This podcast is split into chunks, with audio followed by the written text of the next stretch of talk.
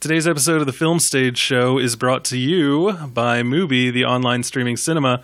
For your free 30-day trial, go to mubi.com/filmstage.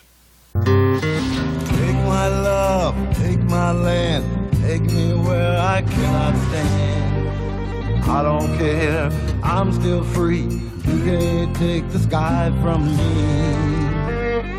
Welcome back, ladies and gentlemen, to a brand new episode of the Film Stage Show, the movie review podcast with FilmStage.com.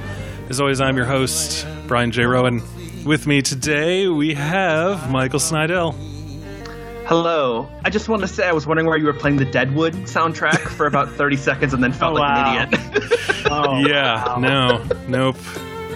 No. Oh, that's so sad. Oh, boy. Anyway, moving on to spare Michael the embarrassment. We also have Bill Graham. Woo! Yeah. And we are here today to talk about a different kind of Serenity. The film that somehow quickly eclipsed Glass for having the apparently craziest twist ending of any film this year. Which is only like 4 weeks old, but I just don't know if there's going to be any movies that go crazier than this one. And so since Bill and I saw it out of curiosity, we forced Michael to endure polar cold in order to go out and see it. And so because we all wasted our time on it and people are still talking about how crazy it is, we decided to do an episode on it. It's Serenity by Stephen Knight, starring Matthew McConaughey and Anne Hathaway and Jason Clarke. We could have probably an entire podcast worth of talk about the trailers that came before this movie, of which Jason Clarke was the star of like 2 or 3 of them. Yes. Yeah, because I walked in and it was like, here's Pet Sematary, and then here's The Aftermath, which appears to be like a sexy Nazi movie. Yeah, what is that? And The Informer, too. I was like, oh, what are these? Okay, I didn't see those. Oh, well, The Informer and Miss Bala? Did anyone see that? Is a great original movie. If anybody has not seen the original, I highly recommend seeking it out if you like extremely depressing movies. But now there's one with Gina Rodriguez and Anthony Mackie. Yes. But so like from Catherine Hardwicke too. Yes, which is an interesting choice. And but there's like 2 movies that are coming out, and I swear to God, like I thought I saw the entire movie in the trailer, and then it was like, but no, this is the twist that actually makes the movie start to happen. And both of those movies involved like the DEA being pure evil or like using people. I was just like, holy shit, what is happening? And so really what I'm hoping to find out is that like Miss Bala and The Informer are like sort of the Split and Unbreakable type of thing where you find out that they're happening in the same universe. I hope The Aftermath is just a remake of The Reader as well. Yeah, Bill. Bill, you didn't see the trailer for The Aftermath as well? I don't believe so. It's like Keira Knightley is like a British woman who has to come to like Hamburg or something right after the war, and she falls in love with a guy who's not her husband, but who is like the German who owns this palatial estate. I've seen that trailer in front of something else. I don't think it was in front of this movie. And I can't remember what trailers were in front of this movie. I think we might have gotten there just a little bit late. We definitely saw like 1 or 2 trailers, but that was maybe it. So I'm one of those people who I really pay attention to the trailers before a movie because it lets me know what the marketers thought this movie was. And so we have like The Aftermath, which is this Merchant Ivory-esque, like, you know, it's got the evil piano for like the setup, but then like once the 2 lovers finally like look each other in the eyes, like the frantic violin starts. I love that just like where Sarsgaard just like lightly touches her shoulder. Yeah. It's supposed to be like the erotically charged moment, like, oh no, they definitely get it up. Well, we already saw Jason Clarke touch her twice, and she acts like he stabbed her with a knife. So I don't know what the hell is going on in this movie. I prayed this is the movie that could have like the crazier twist of the year, because like if it turns out that he's like Josef Mengele or something, I feel like people will not stand for a movie where like we're supposed to root for these two like misbegotten lovers, and then it turns out that like he ran a concentration camp. I just feel like that's not a good idea in this current political climate. Isn't that kind of The Reader? Like, spoiler alert for The Reader, but isn't it definitely like a Jewish person and someone who worked in a concentration camp? Yeah, she's like the head mistress Nazi, but okay, like yeah. It's supposed to be, she's supposed to, like, she signed up for something but like couldn't read, and so that's supposed to like I've never seen it, but this is what I've given to believe it is. But anyway, so we got that, and I was like, okay, so I guess they think that this is like a passionate, you know, thing, I guess, because of whatever the hell is happening between Anne Hathaway and Matthew McConaughey. But then we start to get these crazy, shitty-looking action movies. And there was a point towards the end where I was like, just do it. Just show me A Dog's Way Home. Like, just throw that in for good measure. Anyway. Is that the third one or the second one? I think it's the second one, because there's A Dog's Purpose, there's A Dog's Way Home, and then there's like A Dog's Journey or something. Yeah, A Dog's Journey is coming out this year in May. There's too many things about dogs. A dog finds the meaning of his own existence through the lives of the human he meets. Isn't that literally all of these movies? Anyway. I just want to watch the dog. I don't give a shit about the human. Yeah, just give me a fucking puppy cam or something. But anyway. 90 minutes. I'm good with it. So anyway, all that's a lead-in for us talking about Serenity, which we can't do yet because we still got to do some other things. For instance, find us on Twitter at FilmStage Show, Facebook, The FilmStage Show. Find us, or actually, you can email us podcast at FilmStage.com. And of course, as always, you can give us a comment and a rating on iTunes. I hadn't looked at that in a while. We actually got a new rating and comment in December from Asval998899. On December 2nd of 2018, they wrote, "Binge-worthy. Thorough and fulfilling film critique. They are well-informed on filmmakers and openly admit when they are not. It is impossible for them to be familiar with every film made, people. Anyone who has studied film can recognize these guys know how to watch and talk about cinema. Binge-worthy podcast for film enthusiasts. Wish older episodes were available." Asval 998899. They are available. You just have to go to thefilmstage.com. And I think that he specifically, he or she, impossible to tell, wrote this specifically in response to like the only bad review we've ever gotten, where someone gave us 2 stars and called us uninformed and said, "When half the speakers admit they haven't seen the past work of the director in question, it's usually a bad sign." You know, so whatever. Thank you, Asval998899. That is a lovely review. Thank you. It was a great review. I really liked it. So if you'd like to have your review and your username read out on this podcast, find us on iTunes, give us a comment and rating. You know, don't be an asshole. Give us 5 stars. What else? Go to patreon.com/thefilmstageshow to help us produce this podcast by giving as little as $1 an episode. And you get access to our super cool Slack channel, great raffles and such. And you help us to produce more episodes. And then in addition, we are brought to you by MUBI, the online streaming cinema, where every day their fantabulous curators bring you a brand new film to watch. And you have 30 days to watch it. Sundance is wrapping up. They've got their Sundance Takeover series. We talked about it a little bit last time. They've got Buffalo 66 from Vincent Gallo. We've got But I'm a Cheerleader. And, of course, podcast favorite director Darren Aronofsky's debut film, Pie, from 1998 is on there as well. So you got a bunch of really great stuff that you can check out if by going to mubi.com/filmstage, getting yourself a free 30-day trial of MUBI. Woo. Yeah. Gotta love MUBI. It's great. Again, I'll just say it again. The 30-film thing, the rotating schedule, lends an immediacy and also like a finer level that helps you to actually watch movies. Because I went on Netflix the other day with the solid goal of watching a movie, and I am like 5 episodes deep into the first season of Cheers now, and I just don't know when it's going to stop. But that's a good hole to fall down. There are many bad holes. Oh God, there's so many bad holes. But like, I've watched the entirety of Frasier, so now it's like I'm watching Cheers and I'm like, Frasier's in this somewhere, but I think he doesn't show up for like a season or two. So anyway, yes, MUBI.com/filmstage for your free 30-day trial of MUBI. And before we begin our review of Serenity, we do have a very special announcement. Uh-oh.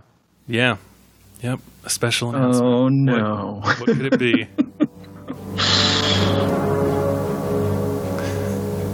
Ladies and gentlemen, 2 years ago, we did our first ever Film Stage Show Awards, also known as the Stagies.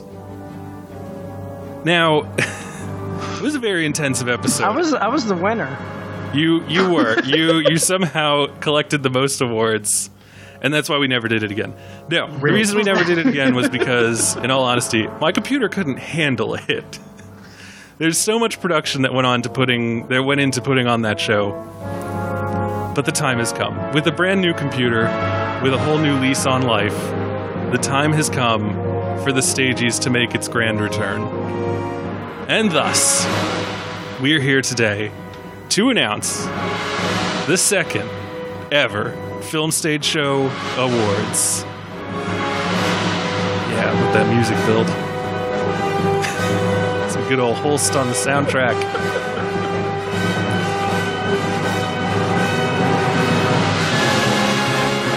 Oh, yeah. So what are the Film Stage Show Awards? They're the only awards show that matters, goddammit. We have some of the only actually artistically relevant possible awards in all of cinema. Awards like the Why Are They Talking Like That award for Worst Accent, the Diamond in the Rough award for the Best Thing in a Bad Movie, the Eoin Gruffudd award for the Worst Hero, and the Sound and the Fury award for Most Nonsensical Plot, amongst many others.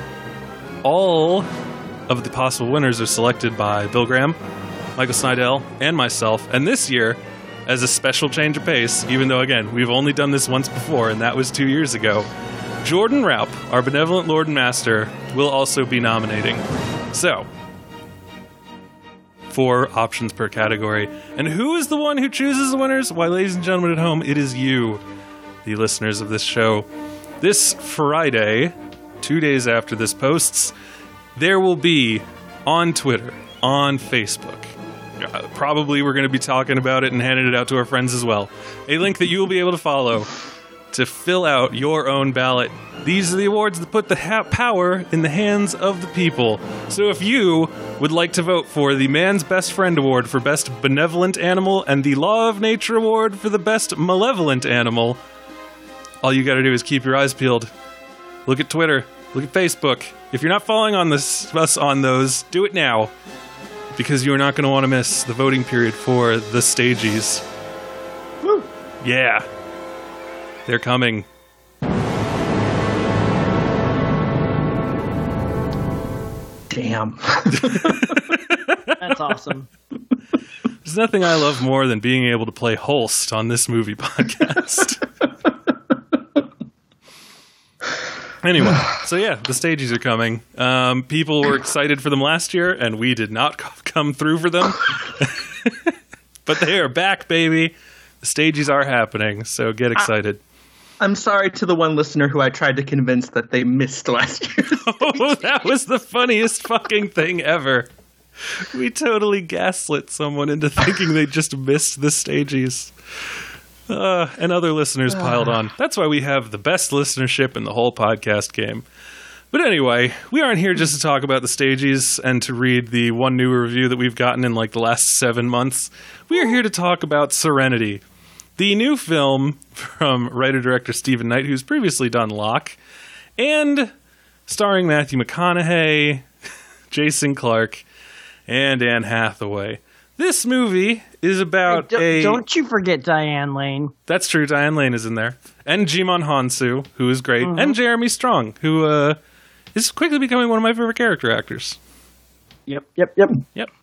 This movie's about a dude who lives in an island paradise. He's a fishing boat captain who is obsessed with catching a tuna. And one day, his ex-wife shows up. Tuna. It's a super big tuna. Tuna named Justice, which is the Johnny Cash song that we were all promised but never received. Anyway, one time his ex-wife shows up and is like, hey, how about you kill my new husband? And thus he, the captain of the boat named Baker Dill, is launched into a world of uncertainty and conspiracy and possibly murder. Here is the trailer. Around here, they like to say, everybody knows everything. What if the truth was, nobody knows anything? I got a feeling today is the day. Today is the day. I can feel him this time. I can feel him.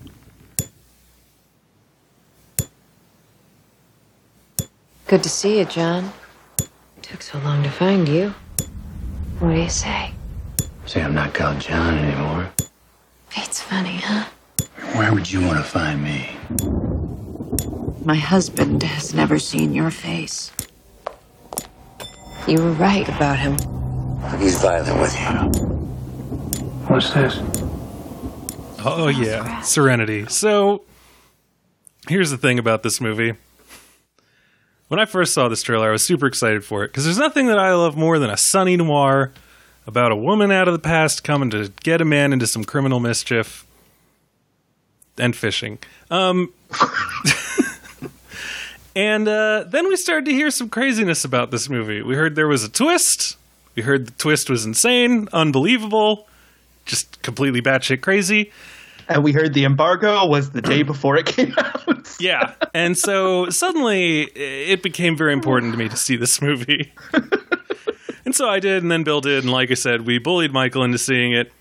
I think that it's hard to really get into the bulk of our feelings on this movie without divulging what that twist is. So I'm going to declare this like a full-on spoiler podcast after we do like a very brief like nutshell our feelings for it. Like, should people see this movie and what did you think of it? So like, I'll go first. I don't know. It's hard to say. I think I come out at the end of the day feeling like you shouldn't see this movie if you want to see a good movie, but there might be a small part of you that will be just like, I don't know, if you're with friends and you're drunk and you need to see a movie that you could talk about afterwards, not because it has like deep themes, but because like you just need to like be sure that it happened. I think that like almost everyone in it is universally very bad. And I think that it's more interesting to think about the creative process behind this movie than to actually like watch it. And so like, I am almost wholly negative on this film, but I think that like the idea that something like this could get made is fascinating. And I'm excited to just like bury ourselves under the layers of insanity that went into making this and to try to like understand the moral compass behind the writer and director of this movie. Michael Snydell, you saw this most recently. What are your thoughts? No, absolutely not. I think this is incredibly boring for how insane it is. I think that it's less a problem with the plot, though, than the actors. I just don't think they commit to Knight's direction, but Knight's direction felt so drowsy and low-key to me that by the time this does, reveal what it actually is, I wanted them to react as such with that knowledge. I can just say, like, I had hoped this would be, have that perfect miscalculation of something recent like The Book of Henry. And I just, which was a film I was fascinated and baffled by every second. And this film was more like the last 20 minutes. I'm like, oh, okay, now we're getting somewhere. Oh, this is going to keep going. Oh, we're still going. Oh, and then we're going to bring in some really, really questionable morality. All right, sounds good. Credits. Yep, that sounds about right. All right, Bill Graham.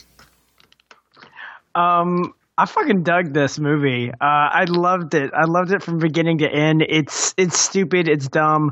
Definitely go see it with some friends, someone that you can talk with. Even go see it with your mom. She could be into it for the McConaughey butt. And you can just like giggle along at the stupidity. This movie's real dumb. This movie has high concept values. And it commits to them wholly, and it's funny to see the relatively good actors on screen just basically falter under the weight of the script not doing them any real justice. So this movie's dumb from beginning to end, including the opening sequence, which is just like baffling dumb. And yeah, I enjoyed it from beginning to end. It is way too fucking long, and it goes on for way too long by the final twist. But yeah, you know, I think there's something interesting that Stephen Knight had as kind of a nugget of an idea. It's just too bad he stuck with like his first like initial dream like state and didn't run it by anybody before like making the movie. So that's unfortunate, but. Bill, but here's the important question. Did they digitally remove Matthew McConaughey's genitals in some of those shots? Oh, I'm pretty sure, because I was definitely looking for some McConaughey junk, and it was not on screen. That's a good way to lead into. So again, you know, if you're worried about spoilers for this movie, you know, get out now. There ain't no junk. I was curious about that because like it did seem like there were certain times when it was just like, oh, hey, like, I feel like there should be a dick there. Like, like when he's naked in the ocean, or even like some of the times he's like standing up just from like banging out Diane Lane, you know, it's very possible. And it would make sense if they did, because as we can now say, this whole movie takes place in a video game. Did we already say spoilers? Yeah, we did. Oh, okay. All right. Yeah, this movie takes place in a video game. Yes, it does. So here's the thing. I want to know first, when did you guys have an inkling, even if you didn't have the whole thing?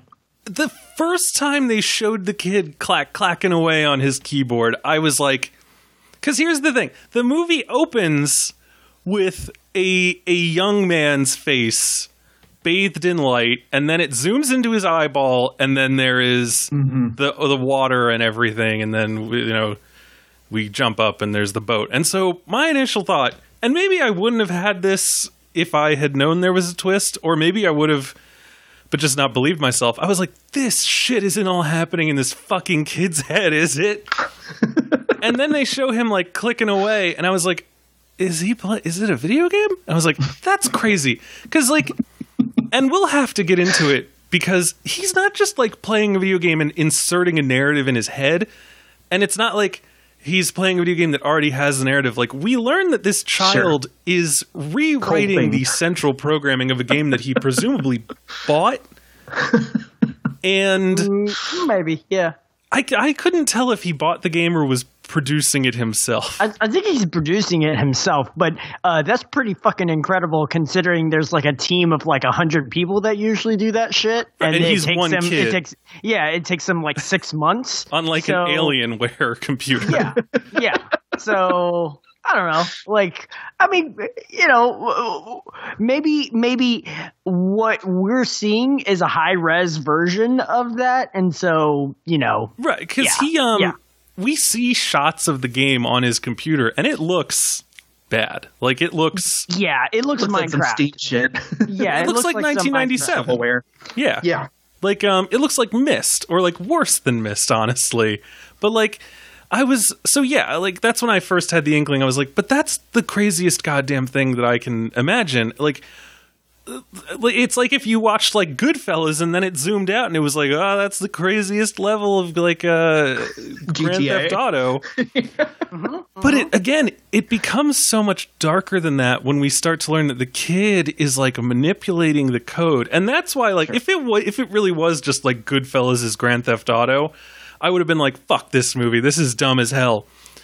But the fact that we learn that this man's son has created a digital version of his father so that he will, in the video game, murder his stepfather so that the kid himself can find the courage to do that in the real world. That's some shit that needs to be talked about. Like, that's so much more of an idea. And it almost makes me say that, like, the twist isn't a twist. It's just, like, a reveal. Sure. You know, but, like, I can't, like, this movie transcends the normal ways that we talk about movies in its insanity. But so, I can't. No, sorry, go ahead. I was going to say, so when did you both, like, realize that, or get the first inkling that, like, this might be a video game? Or did you have other ideas of what you thought it could be? I'm looking at my notes to make sure. I didn't know what the fuck was going on throughout half of this movie. I was just along for the ride. I think I can't remember my first inkling, but I mean, it's kind of seeded throughout the film. Mm-hmm. As soon as he starts interacting with Jeremy Strong, that whole sequence, I was like, oh fuck, oh. Like, and they kind of spell it out there a little bit, but they're still kind of tiptoeing around it at that point. But immediately my mind was just like, oh fuck, this is a game. Oh fuck, wait, what am I watching right now? When I first started to like think that it could be a game, I was like, I was realizing all these like very specific little things, like his radio literally says like Plymouth Island Radio. Yeah. And then, and the guy is like, he never tells you what time it is. Like, and I was just like, that does sound like a really bad video game radio. Mm-hmm. And then you got like the kid digitizing in the water, which I found weird, but I thought maybe it was just like he's insane, or he and his son do have like a weird telepathic thing. Yeah. And then I was wondering if like the kid was dead, maybe. I thought the kid was like communicating through the world, and making the world basically interact with his father. I thought the kid was basically transferring a shit ton of money and hiring actors to basically help his father try and kill his other father. That'd be so much cooler. Such a better movie. And so, yeah. Like, you know, spoilers for a couple movies that we've talked about, but we all, like, I am totally down for movies where someone goes to like insane lengths to help someone out psychologically. And so I am totally down for like this becoming Shutter Island to get Matthew McConaughey to murder a man. Yeah, and that's what I thought that character was, that's played by Jeremy Strong. I was like, why is he so rigid, and why is he like not giving him the information? And it felt like he was basically like, I've been paid a lot of money to basically give you this fucking thing, and you need to take this thing so you can find your tuna or whatever, and like go out to sea and go get this done. Because I mean, the promise of money has already been made clear. Catch and fucking two and then kill this guy. Yeah. And so that's what I thought it was. I thought it was basically just like the kid was somehow spying on his father from very far away and like secret whizzing himself into that area, and basically had a bunch of people set up where he was funneling money to them and telling them exactly how to act and what to do and what to say, and like making shell companies and stuff like that. Like, I mean, the movie kind of establishes that the kid is like a genius, and I was just like, okay, that kind of so he's like he could be manipulating the stock market to make a bunch of money, to do wire transfers to this island. The other concept that I had outside of video game telepathy video game and or telepathy was because they like Matthew McConaughey has this very poorly sketched in backstory about him being in the army. Mm-hmm. And I thought it was going to become like a Jacob's Ladder scenario type of thing where like you find out that he's like in a coma because there's a point where he's like, you know, talking about like being blown up and those are my arms and legs in the sand or something. And I was like, oh, maybe he's in a coma and all of these people like he's dreaming of like catching a fish because like his brain is just trying to repair itself through like repetition and monotony. And like as he's laying there in the hospital, like all these people are coming in and talking to him.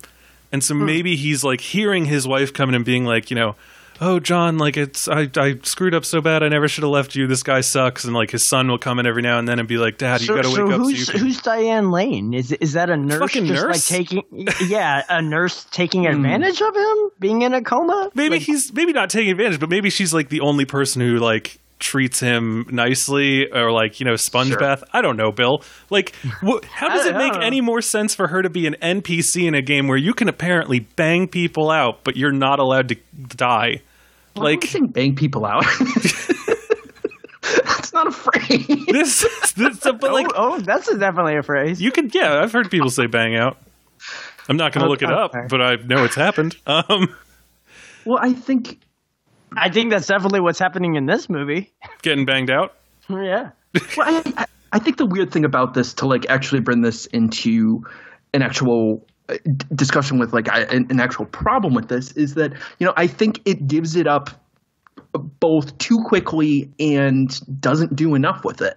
So like I'm looking at my notes and the two things that where I was like, oh, something's off, was perfect day to catch that damn fish on the radio, as you mentioned, Brian. And then this shot where it's like a digital shot swerving around Matthew McConaughey pretty early on. And then I just wrote, he's the game, ? Wow. He is the rapper, the game. But seriously, I guess I want to use that to talk about like, you know, in a certain way, that was almost a tell because it reminded me of, you know, like a certain like P.T. Anderson style look and feel to it that I was like, okay, we're obviously trying to get something very like kind of clammy and very mechanical that's happening here. But like that's what's so weird to me is even once they kind of reveal the twist – the first twist, I'm going to say, like right after he has the talk with Jeremy Strong and then he literally can't get up until noon. Like I kind of wanted some like I wanted some kind of Groundhog Day, Edge of Tomorrow type, you know, almost shenanigans. Like I almost wanted them to mess with it and push it a little bit. And I feel like they do a kind of a little bit, like you have that fun thing where Matthew McConaughey like stops his normal schedule and he just stops his truck and like goes to smoke a cigarette, I believe, or something like that. So you have that, but like the thing that I find so weird is I don't know why Knight did not like pump up like the hysterics and like the histrionic qualities of this. Like it's really strange to me that like from the beginning, you know, this has like literally the 90s erotic thriller font. It has just like an immediate B-movie feel and like the dissonance that also comes from something that both looks kind of nice, but also like, oh, those are huge actors. Like it has that, which automatically makes it like a weird oddity. But like, I just don't understand why, for having such a ridiculous twist, this is so weirdly like low key. Even until the end. That's really my problem with the movie as a whole. Even going like. So many goddamn things to talk about. So, like, you're going to make this movie, right? Like, you've decided on this plot where you want it to be this kid cracking a video game open, stirring up its guts, and turning it into a my dad's going to kill my new dad simulator. And a coping with trauma thing. Right. So, like, how about, like, you really, like, lean into that shit? Like, like make it weirder even. Like, it's strange. Kill a random person in the bar or something. Like, anything. There's like, break that reality. Right. And so like the weird thing is I think the problem is that we don't see like you were saying, like a Groundhog Day-esque baseline. You know? So like the movie opens with him already being a fucking maniac. Like, yeah, pulling a knife on a bunch of guys to catch a fish that he's apparently obsessed with. Yeah, and fish that he then...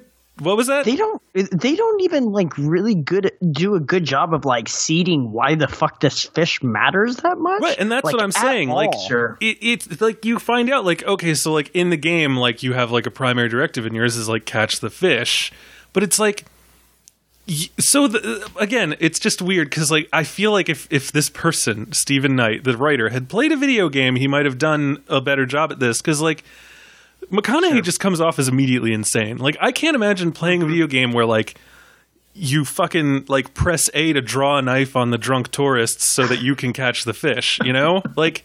Yeah, sure. It's just strange. So, like, if he had, like, done a thing where it was, like, you know, part of it's a fishing simulator or, like, you know, something. Like, it sounds like a very boring video game, but I guess that would be better. Instead, we start off and Matthew McConaughey is, like...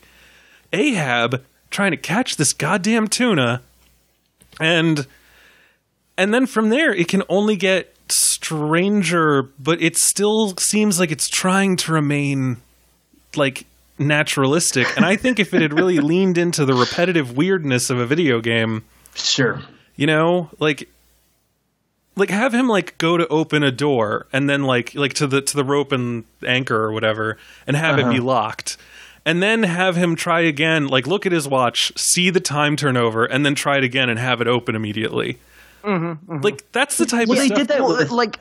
Like have him not even have him do that. Have him come up to the bar, look at his watch, and then right when it ticks over, he's able to open that door. Like you don't even have to have me show me that it's locked and then it's unlocked. All I need to know is that for some reason at 7:00 that door is open, and there's not someone literally at the door unlocking it for him. It's just it's accessible at 7:00.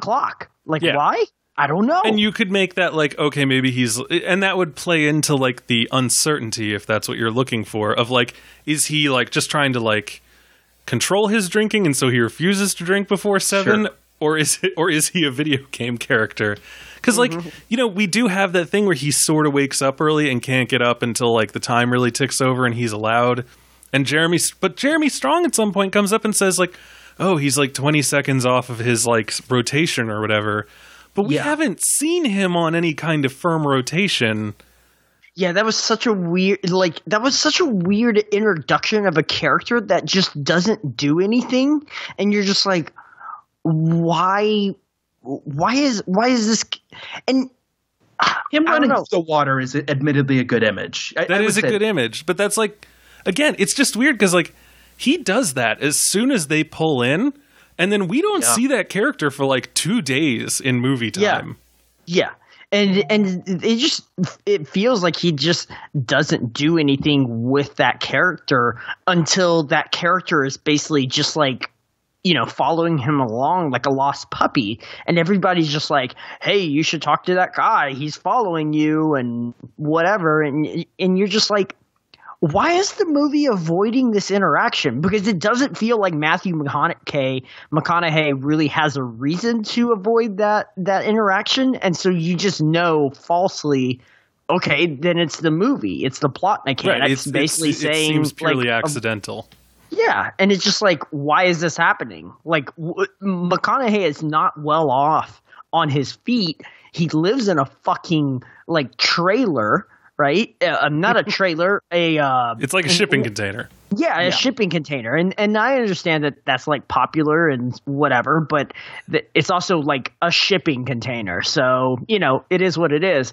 But I was just like, why is he avoiding the potential of like this guy? Like all they would have had to say was this guy is really well dressed. And he wants to talk to you. Maybe you should talk to the guy that's really well dressed because he's probably got money to offer you at some point. You know, it's like a well-dressed guy does not just follow you around unless you owe taxes. Like, I guess maybe he owes taxes, but you know, that could have been a plot where McConaughey's just like, I don't want to talk to that guy. Right, you could think that he's a bill collector. But the weirdest thing for me is still the fact that, like, you're seeding this twist, and the twist itself revolves around, like, you can't break the rules. Mm-hmm.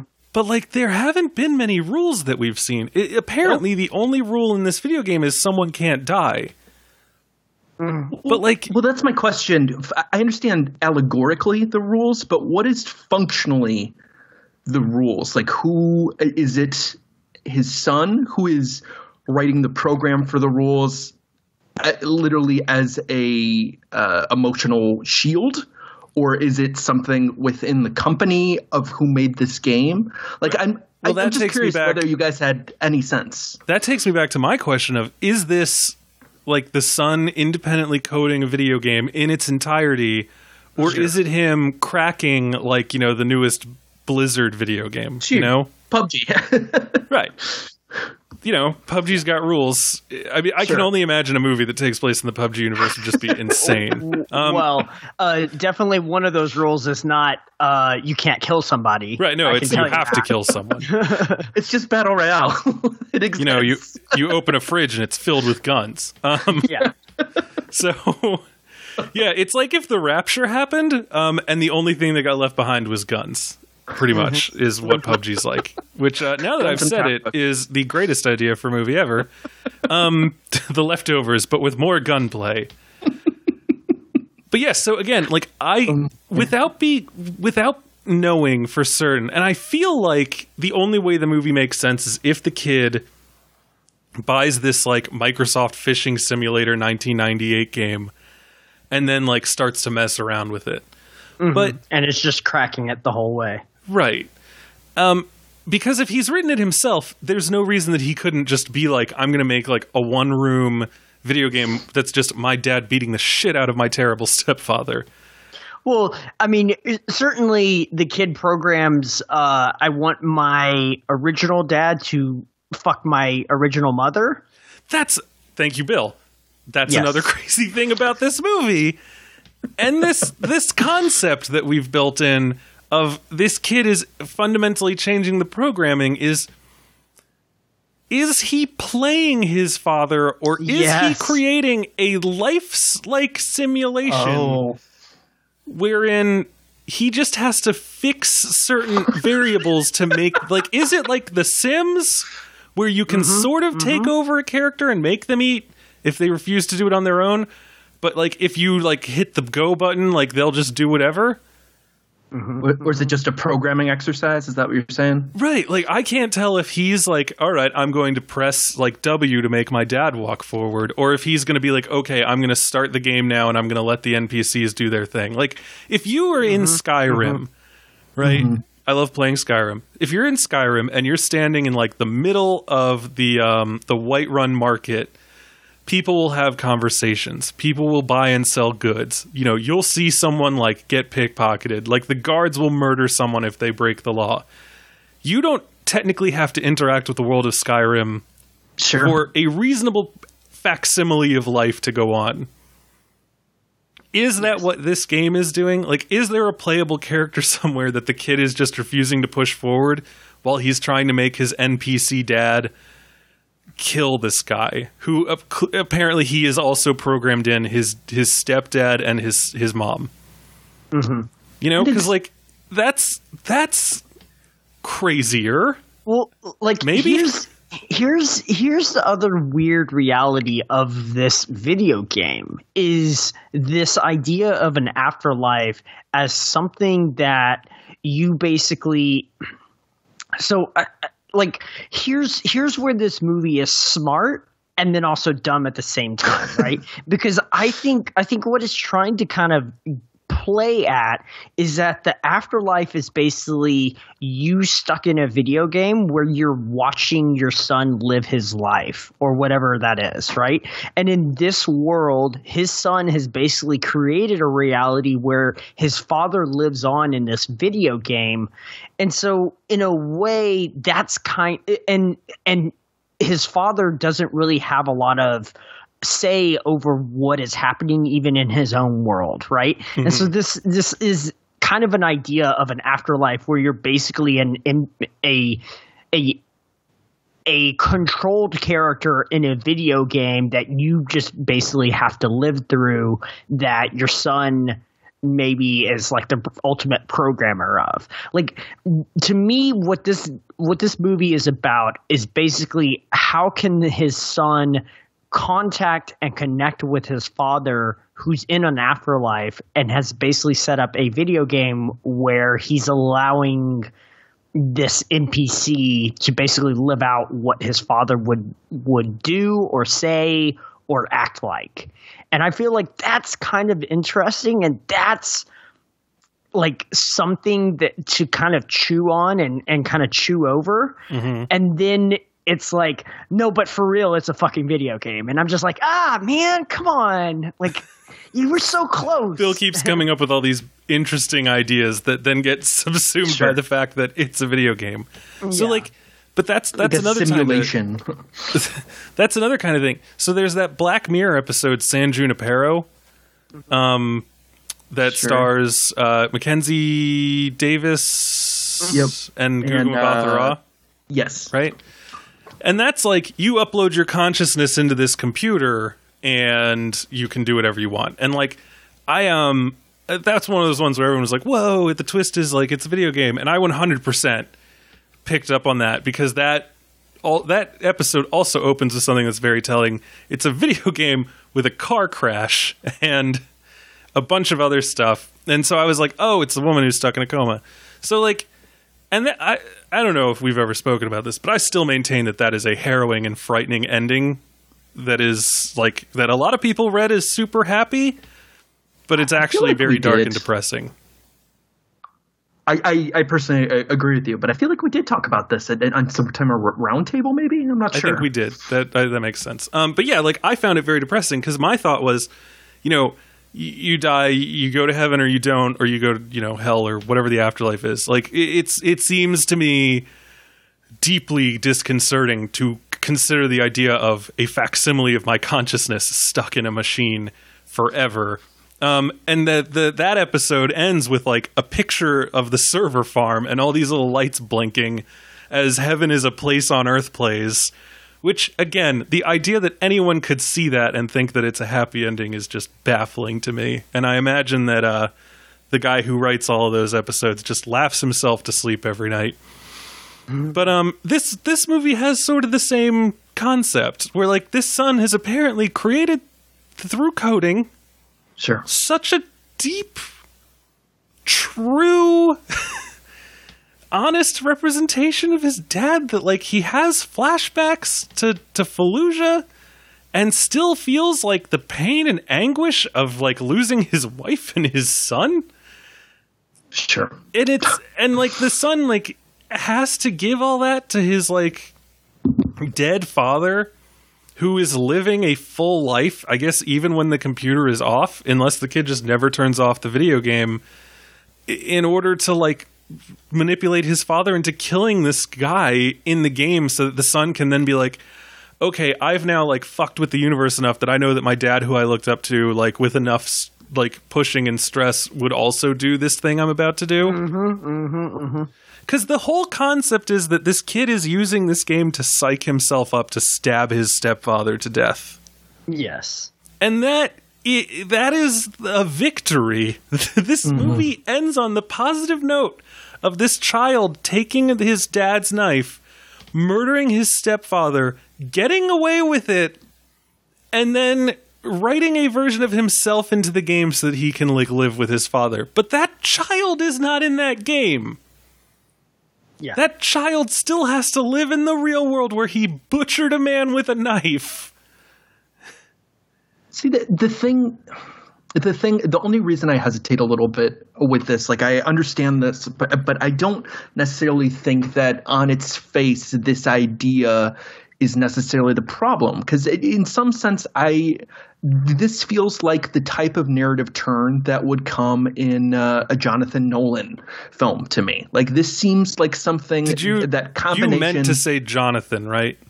Isn't that Christopher Nolan's brother, who has written a number of films. I just want to make sure, because I'm about to start shitting all over Deadwood, or not Deadwood, Westworld, and I want to be sure that that's okay. Yeah, I was talking about Westworld. I was talking about – I think he also wrote Interstellar. Don't quote me, though. But either way, Jonathan Nolan, he's kind of become – okay. Interstellar was a film I like quite a bit. I wrote, personally think first draft of it, and then I think Chris rewrote healthily. But my point is that, like, that this is the type of film that like Nolan's work, like, wants to combine a grounded emotional thing with a meta backstory and try to weave those together in a way where you can get a pure emotional connection out of it. Like, when I think of the end of Interstellar, that's something that the longer you think about that ending, the more convoluted and kind of dumb it starts to feel. And similarly, I felt that about a number of Westworld things, which I won't spoil any particular things because that hasn't been going that long. But anyways, my point being, though, is, like, I think that there are people that can get away with this kind of, like, dumb to the bone plot twist. But you have to commit to, like, that swooning, like, pure emotional force. And I think it's weird because I feel like they start to a little bit, like the moment, for instance, when Jason Clarke dies, like, that is the right type of, like, operatic pitch for me. Right. Like, I would have liked something a little more pompous, like, in the background. Like, I feel like it's the music in the background's just a little too subtle, but, like, that is the type of, like, fever pitch that this needs to be at. So to, like, bring it back. And, like, then cross-cut with, you know, his son looking at the knife and things like that. Like, those are – there was a way to do that. It was always going to be dumb, but there's a way to do it. I think that actually, like so my friend Dan Gavazdin at one point asked me when we were talking about this movie, do you think that at some point they said, like, this is too straightforward, it needs a twist, and, like, they made the video game thing up and, like, did it in post? Because, like, it could very easily be, like, almost written out completely, and the rest of the movie would still play straight. And but I think such a half-baked, like, body heat style thing. Like, yeah, and, like, but so this is my thing. Like, I don't think that that's true. I think it's just, like, a poorly executed idea that this guy had from the beginning. If you know who Stephen Knight is, he made an entire movie with Tom Hardy in a fucking vehicle traveling between two places. Right. Like, this is not a guy that's going to deliver a half-baked body heat film and then the studio's going to be like, hey, you should really mix it up. And he's going to be like, okay, well, that's what I was hoping to do anyways. You know, like, no. He also wrote Allied. Remember how insane Allied was? Right. Yeah. Okay, let's just run through some of his credits. He wrote Locke, which we've talked about. Apparently he wrote Seventh Son, which is crazy. He wrote Burnt, Allied, Serenity, Taboo, and Peaky Blinders, and Eastern Promises, and Dirty Pretty Things. So, like, this guy clearly loves genre, and he loves, like, putting a little, like, English on it, you know, not the country, like when you hit a cue ball and you give it a spin. Genre benders. Yeah. And so, like, I have loved many of his films. Like, I like Eastern Promises when we find out what we find out about it and, like, it ends and stuff, and I don't want to spoil it, I guess. I liked Locke. I liked the aspect of, you know, Locke looking in the rearview mirror and talking to his father. I thought that was, like, an interestingly deployed and, you know, Tom Hardy acts the shit out of it idea. I think that this movie is just, like, him wanting to do, like, a Palmetto Wild Things kind of thing. Yeah.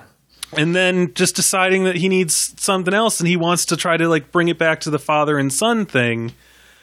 I don't know why he chose video games. Like, I really wish I could talk to him and be like, why that? Why? You already kind of seeded this concept of, like, telepathy and stuff. Why not just, like, really literalize the concept of, like, connection between father and son? And, like, maybe the reason that he finally kills this guy is because he realizes that if he doesn't, his son will. And like maybe he's that's what I thought it was going to be. Right. Yeah. It's like a way to save his son because he is older and wiser and can do it in a way that, like, you know, works better. He'll get away with it. Yeah. I really loved like the way that the movie resolves that. Like, he doesn't just knife the guy in the back and shove him overboard. Sure. He like plays into his ego, gives up the fish, and doesn't have to like silence Diane Lane's nephew or son. I can't remember. Sure. Son. Yeah, it doesn't have to silence Diane Lane's son because he's like, you know, the customer has asked that I transfer over the rod, and the kid is just like, yeah, okay, that's fine. Yeah. And then he gets pulled out and he dies. And so like, I thought like if this movie were normal, I would say to myself, ah, very clever. I like that. Like, not great, but like thematically relevant, you know, sure. Everything is wrapped up now. But like the concept of like the fact that like that's all just happening in a computer game. Well, a 13-year-old boy is stabbing a man to death. It's assumably as the dad is beating and or like ravishing this kid's mom. I don't know. That just makes it worse. That makes it weirder. And then to have like this strange ending where like now they're going to live together in this digital paradise that's like held on a consumer grade PC. Mm-hmm. You know, like there's just a lot wrong with that. They're also drawing attention to their own hollowness. In what way? They're drawing attention to how hollow that emotional connection is, and how it is only that, you know, that so many of those pieces don't actually matter. Like, not even in a video game way, as you're saying. It's not like someone's giving a quest or anything. It's not like the stone. I don't know. I think that at its heart, this is a very dumb idea. However, I think that the concept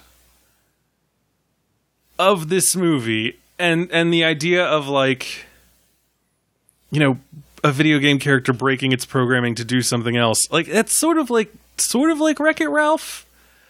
Sure. You know, but like there's a way to do that in a more adult way that I think could be interesting. But again, like it you'd have to know it from the outset, and you'd have to really play with the mechanics. Like, I think it would be interesting as if like at some point, like, because Djimon Hounsou pays a guy to break this dude's hand so that he can't go out fishing and be killed.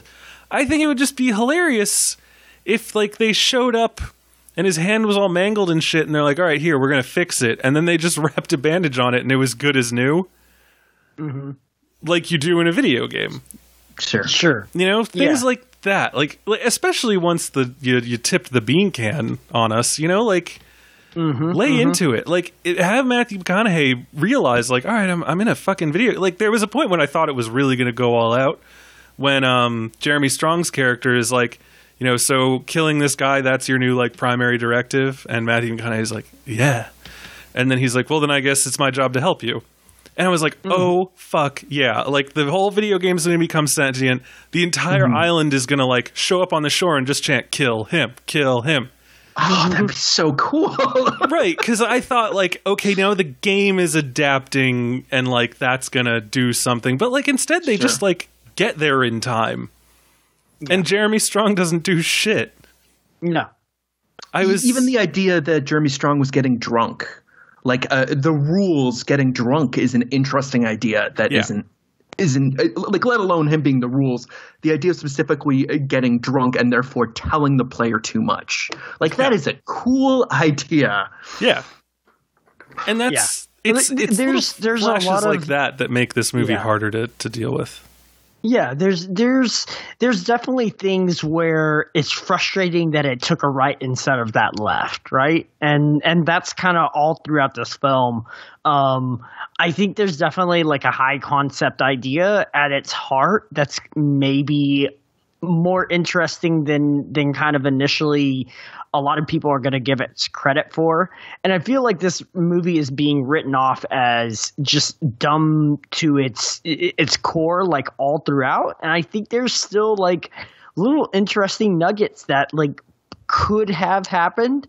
Like, this is not a movie that is just inept all over the place. It's just inept in the way that it decides to execute what it decides to do, right? Mm-hmm. It's more of, this movie is kind of boring. This movie is kind of like inert, and it's got ideas that could have been mined for something much more interesting. Basically, I want to be that kid and take this movie and break it open and be like, this is what should happen, you know? Like, yeah, like where's my fucking controller? Like, I want access to that base code so I can fuck with it. So I feel like similarly, like, this is a movie that is at war with itself. It is at once overthought and underthought in so far as, like, I picture sitting down and being like, all right, so what's this movie? It's this guy, he ran away to this island, his wife shows up and is like, I want you to kill my new husband, he's like not good to me and your son. Okay, like, that's good. Like, that's a good little noir. Like, it's a morality play. I think, you know, we can get some stuff out of it. And then he's like, what? Ah, God, you know, without using a bunch of flashbacks, like, how am I going to build a relationship between this guy and his son? And then he's like, what if they're, like, telepathically linked or something? Well, that's a bad idea. First draft, whatever. I'll just keep it in. And then... Mm-hmm. So he starts overthinking it, and then he's like, okay, I've got it. So this kid is a fucking genius, and he's going to make a video game, and he's going to use that to, like, reconnect with his dad, who is dead now, by the way.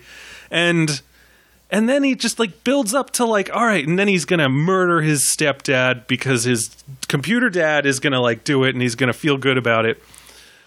And so, like, that's thinking the first decent potboiler movie way too far, and then not thinking your high concept movie far enough, you know? Mm-hmm. Like, yeah. Once you've decided to do that, you've got to sit back with a whiteboard and start sketching some shit out. Like, again, the rules, you know, Jeremy Strong's character comes up and is like, all right, yeah, so, like, you know, this is a video game, and, like, it's like an island, and you can play all these other games in it, you know, like catch the fish or, like, find the cat. And I'm like, who is playing this fucking video game? Sure. Those are your options, because, like, mm-hmm. you know, what's the other one? Like, oh, I want to play Djimon Hounsou's character and play Grieve Over My Lost Wife. Mm-hmm. Like, man, that is a fucked up thing to say to, like, someone that you, I guess, you feel like you have a connection to, right? Like, and again, Jesus, that's how we are, like, introduced to these characters. Yeah, like, that's so fucked up. You know, it'd be one thing if we saw, like, One Good Day with, like, Don't Worry, Be Happy playing and, like, everything is fine. And then the next day Matthew McConaughey is skitzing out and we're aware that he's changing, like, elementally. But everyone else is just, like, acting sort of normal because they're a video game and they can't. Like, if I walk up to someone in Skyrim completely naked and then shout into the air and then talk to them, they'll still be like, would you like to look at my wares? Mm-hmm, you know? Mm-hmm. Like, but, like... If I come up to them, it's just weird because, like, they're always going to react to me that way. So I could start off crazy. But if you're doing that in a movie, you should want him to start off on the level with everyone else. Sure. And then go crazy. And then not have them still react the same way. On his passengers. Right. That's a bananas way to open this movie. And I thought it was going to, you know, play into something. But, like, I don't know how much of that is the character and how much of that is the son. Like, ripping this character's brain apart and then fiddling with it. Mm-hmm. And then I don't know what, like, it's such a weird moment at the end of this movie where, like, the son runs onto the boat and it goes into, like... Sure. Because I'm like, but that kid is still in his room, feet away from the room where he murdered a man. No, he's not in his room then. He's in a jail room. Oh, that's... He? Yeah, he's in an interrogation. Interrogation room. But yeah, there's a news report that says that he's, like, gonna get out. Sure. The interrogation... No, so, like, when he's sitting in that cell, be it in a, you know, psychiatric hospital or whatever, or a jail, that's when he has the phone call with his dad. That's so weird. Yeah. Which is crazy because... Like, I don't understand what's going on in this movie because... How much, like, of it's a video game and how much of it is this kid's imagination? Like, yes. Yeah. And that's the question. And how much of this is Matthew McConaughey, is his dead father living through, right? Like, because the entire perspective of this film is this character, but this character isn't a living, breathing person, and yet it is Matthew McConaughey's consciousness. And so Matthew McConaughey's dead consciousness is like living inside this video game. Like, whose perspective is this? I don't understand. Right, like unless we're going off of the idea that this is kind of like an afterlife and he somehow managed to program like an NPC version of an afterlife. I have known my father for almost 32 years, right? Mm-hmm. You know, I've had a chance to talk to him as a child, as a man. You know, we've talked about like relationships, college, like life choices, work. I don't think that I could create, even if I just had to write shit down in plain English, a simulation of my father that gets even like 50% of the way to like the complex human being that he actually is. And he did not die in a war when I was a child. Yes. So I don't know how this kid has created. They're like, oh, he's so smart. He's so smart. I'm like, that doesn't matter. How does he create such a psychologically complex, apparently spot on fucking image of his dad? How does he know about the first time that his dad had sex with his mom because she finally wasn't underage anymore? Mm-hmm. See, those are all the things that make this so much less interesting than a lot of the strange kind of almost like passion projects you get from people. I mean, we even comparing this to something like Glass. I think Glass is far more interesting in this. I don't think Glass is – I know Bill doesn't like Glass, but what I'm saying is that I think that there are a lot of things, just a lot of very intentional flaws and like strangeness and like lack of resolution in Glass that I think makes it interesting to think about. Right, and I agree with you. The more that I think about this movie, the more I'm getting frustrated that it's broke out in the same way as a lot of these like – crazy movies, you know, whether you want to talk about like a Cure for Wellness or like the aforementioned Book of Henry. Like I know that those obviously, or even Life itself recently, like these are all movies that are infamous because they seem just like that there are so many strange decisions that are so completely committed.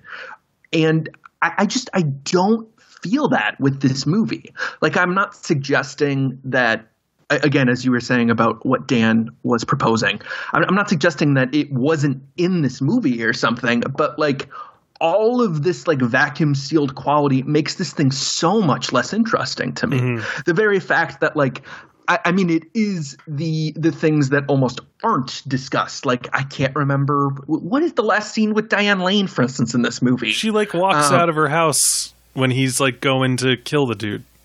Okay. But what does that mean? Like, like, is she as a character only ever in that house and now she's like stepping outside for the first time?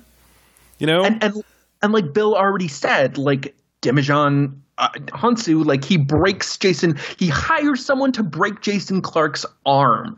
Like, what a moment in the film that's like so destabilizing and strange. And it I was absolutely nothing. I was hoping so much that it wasn't going to be like some 10-year-old girl inside that bathroom, just like bloodied and like. Oh yeah, I was Jesus. Deeply concerned about the places this movie would go. Yes, but like.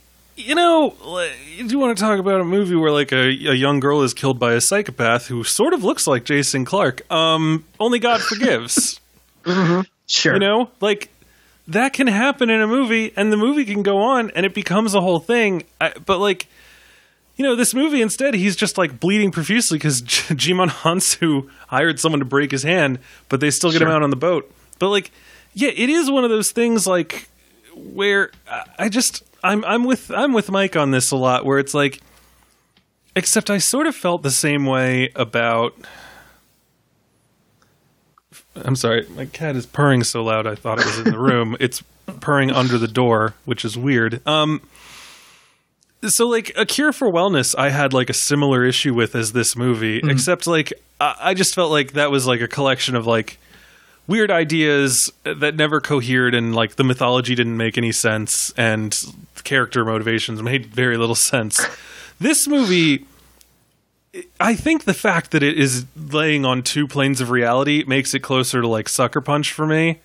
You know, where it's like, you had this idea that let you do interesting things with a dark story that maybe you didn't want to tell. Because, like, can you imagine? Jeez, this is the same twist as that movie, isn't it? Pretty much. Pretty much. So, like, in Sucker Punch, it's a girl who accidentally kills her sister trying to kill her stepfather. Stepfathers are the worst. I thought there's a lobotomy, though, as well. Well, so like in that movie, like she goes. This is all reality. Yeah, she goes to her stepfather's like, I'm taking you to this mental hospital. We're going to get you lobotomized. I'm going to take all your money. And then I can't believe I'm explaining Sucker Punch. So in Sucker Punch, she goes one level deep and imagines that instead of being in a psych ward, she's in a psych ward that is an undercover brothel. That's right. And then within the brothel reality that she has created to escape from her psych ward reality, she creates another reality where her and her friends are like a team of like anime superheroes who are killing things. And that's just like, it's a way to like tell this extremely dark story that doesn't make a lot of sense, that first introduced us to Oscar Isaac before we all knew how much we were in love with him. And it doesn't really work. And this movie is sort of the same, where it's like this kid has created this other reality to psych himself up for murdering his stepdad. But like, if you think about this, like imagine both Sucker Punch and this movie told only from the perspective of actual reality. Like that's super fucked up and weird. Like this movie would literally be this. I'm going to use this term, and I don't mean it to be an actual diagnosis. It's just like this movie deploys it in that way, that conveniently autistic thing that we've talked about in some movies. It does kind of feel like that, yes. Yeah, where it's like, oh, we need this kid to be so smart, but also like not the kind of smart that where he can like defend himself against his dad without imagining his own father who died in Iraq. It's like, oh, well, let's just, he just say he's fucking autistic or something. Like, have a line in there about how they took him to see someone and they don't know what's wrong with him. Which I hate. I hate that in movies. Like it would just be him sitting in his room playing a video game until he eventually stabs his stepfather. It'd be like United States of Leland. If he's such a fucking genius, maybe he should spend some time and figure out how to kill his father without having to do it with his fucking bare hands. Right. He should die of a brain tumor and leave a series of notes for his mom to follow. We're just spoiling every movie. I didn't say what movie it was. You could probably infer. Perhaps his name could be Henry, and there could be some kind of book. Here's the thing. I think Sucker Punch, as we pointed out, like is a great example in terms of its two planes, as you're saying. It's three planes. Sucker Punch, I also believe Zack Snyder has played a video game. Like that. That game definitely has a ton of video game logic that is, I'd say it's relatively interesting. Even though that movie takes place in the 60s. Sure. I don't have any strong fondness, but like that is the thing about this movie to me is I keep trying to like think about a discernible mood, a discernible atmosphere, and it's just like so not there. It's very confusing to me. I think if we knew nothing about video games, I think that we would be more open to this movie because like. Again, Michael, you and I had like a whole episode where we talked about Wolfenstein. And like I have wasted so many hours of my life playing Bethesda games like Skyrim and Fallout 4 and Fallout 3. And like I get video games. Like that's a dumb way to put it, but like I understand them. And so like the concept of attaching the mechanics of a video game to a movie is interesting to me. It's one of the reasons why I really liked Edge of Tomorrow / Live, Die, Repeat. I don't know what we're calling that anymore. Sure. That Tom Cruise movie where he dies a lot. Yeah. It like that's a great movie that is video gamey without being about video games, but it plumbs those mechanics in many of the same ways that, like, a movie about an actual video game should do it. Like, all right, you know, you fucked up, screw it, kill yourself, like, start over. You know, you get the timing of everything down, and then you get right past it, and you feel so jazzed, and then, like, you forget that there's still other obstacles to get through, and you die. You know? Sure. Also, the kind of, like, impatience of, like, having to play the same parts of the same level over and over again. You can feel his, like, ever-increasing exasperation with having to explain everything to his military unit again. Because he's just like, I want to just jump past this cutscene. Like, how do I skip this cutscene? Because I know I'm going to fucking convince you.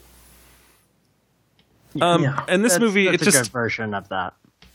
And this movie is just, it doesn't have that. There's nothing there. It's this pointless thing that only, again, serves to highlight the fact that, like, in this movie, the victory, this movie has a happy ending, and that happy ending involves a young teenager butchering his stepfather after having used the memory and a close psychological facsimile of his war hero dead father as a means of, like, psyching himself up for it. And, like, you know, you could go into it for hours. Like, what does that say about, like, the hero worship in the military? What does that say about, like, fathers who leave their sons at an early age? Or what does it say about toxic masculinity? What does it say about all this other nonsense crap? Like, what do we think about a mother who, like, doesn't realize that her son is rapidly ascending towards murder? Like, but the movie is so wrapped up in just, like, the mind-blowing moment where we realize it's a video game. Like, did the movie want us to cheer during the scene with the tuna and the knife? Like, did the movie, like, want us to be exhilarated by one, but then, like, show us the stark reality of what was happening in the other? Like, or did it just, what was its intent? Like, you know, are we supposed to be like, yeah, get him, Matthew McConaughey, and then be, like, chastened by the image of this boy walking out of the room ready to murder? Like, it's hard to know for certain, and I don't know that. I'm sure it's just kind of gross too. Yeah, it's just it's a weird, gross, strange thing to have lived through. And I think that if there's anything that's instructive about this movie, it's the idea of, like, really think about what you're saying and the way you're saying it, and be sure that you're willing to stand by that. Like, don't just do it because it's cool. Don't just do it because it's interesting or it's going to get people talking. Like, have a greater purpose to it. Or do it because it's cool and it's going to get people talking, but make sure that it makes goddamn internal sense and you've really laid everything out. I think that's the best way to go out on this. Indeed. Bill, any final thoughts? No. Okay. I just can't believe this movie takes place in a video game where you sleep with your mom. That's really fucking weird. Again, however, the original video game, maybe you wouldn't sleep with your mom. This kid had to program that in. Man, I know. This kid had to mod it. You know. I know. I know. He put a new skin on someone. Yeah. I still can't believe that this is a video game where they're like, oh, we found out that the player wanted you to kill someone and that has to stop. You should go find this woman's black cat and then go fuck her for a while. Mm-hmm, mm-hmm. You know? It's like... Another odd choice. Another odd choice. Yeah, it makes it sound like it's almost like Farmville. You know, like you can go catch a fish or you can find this woman's cat. It's like, oh, okay. You know, what do I get for that? Well, you know, if you catch the fish, you get money. If you find this woman's cat, you get to fuck her. She's real loud. It's just like, what the shit kind of video game is this? Mm-hmm. Mm-hmm. And then your character will stand up and you get to see his nice toned ass with no tan lines. Mm-hmm. Mm-hmm. Oh, yeah. Yeah. All right. So anyway, that's it for today. Thank you for enduring this with us. Hopefully it's been a fun, fascinating romp for you listening at home. Don't forget to go on iTunes, give us a comment and rating. We'll read your comment aloud on there. Don't forget to go to patreon.com/thefilmstageshow and give us your money. Don't forget to check out MUBI for your free 30-day trial. Again, go to MUBI.com/filmstage. Don't delay. You will be able to see their Sundance takeover. Probably one of the next episodes you'll be hearing from us, actually, will be a wrap-up, as we do every year, of the Sundance Film Festival with all of the people from the film stage who went there. So look forward to that. Again, that's a 30-day trial of MUBI by going to MUBI.com/filmstage. Also, keep your eyes peeled on the social meds in order to find the link for the... You did not think that through. No. Social meds? No.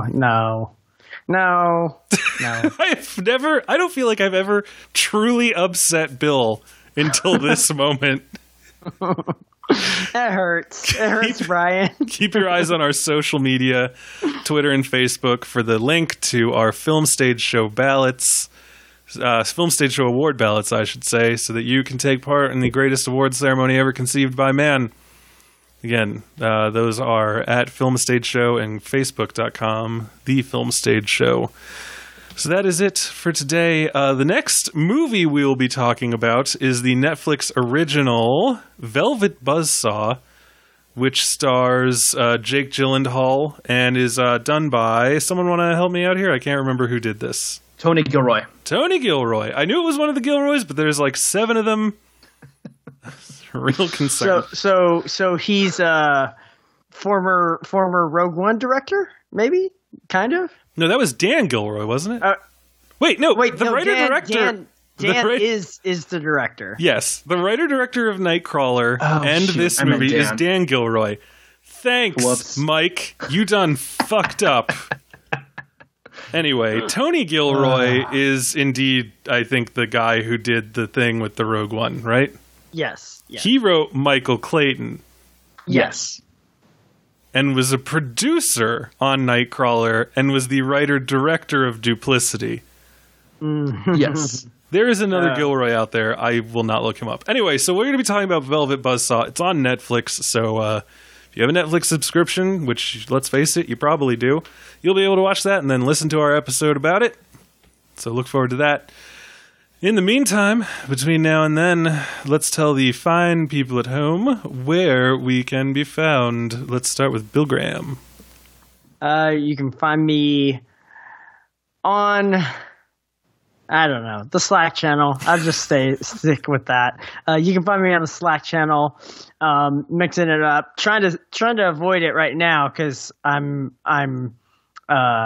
not doing something that I should be doing and filling out my Stagies ballot. So that's my next project. Yeah, if I see you on Slack before I see that Stagies ballot filled in, I'm going to fucking come for you. Damn. That's okay. It's all good. All right. Okay, Michael Snydell. I am huddling by my heater in layers of coats and scarves and the like in the polar vortex of Chicago. But you can also read my annoying tweets about weather on Twitter at Snydell. Hey, is it cold over there? No, it's warm.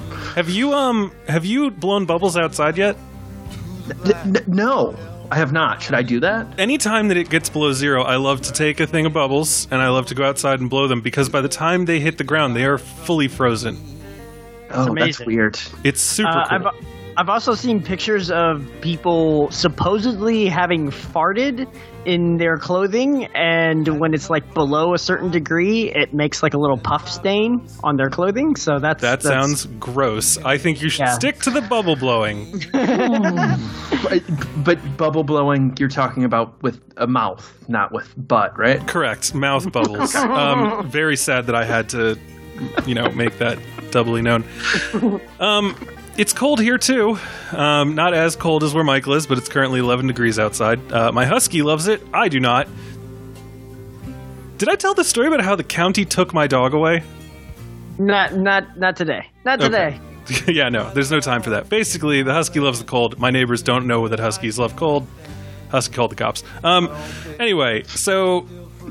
what am I going to say? Find me on Twitter. Find me in real life on Twitter at Brian J. Rowan. Find me in the freaking harsh virtual reality created by a madman that is PUBG, also at Brian J. Rowan. Follow me on Letterboxd and Instagram, also at Brian J. Rowan. Again, I'm not a clever man.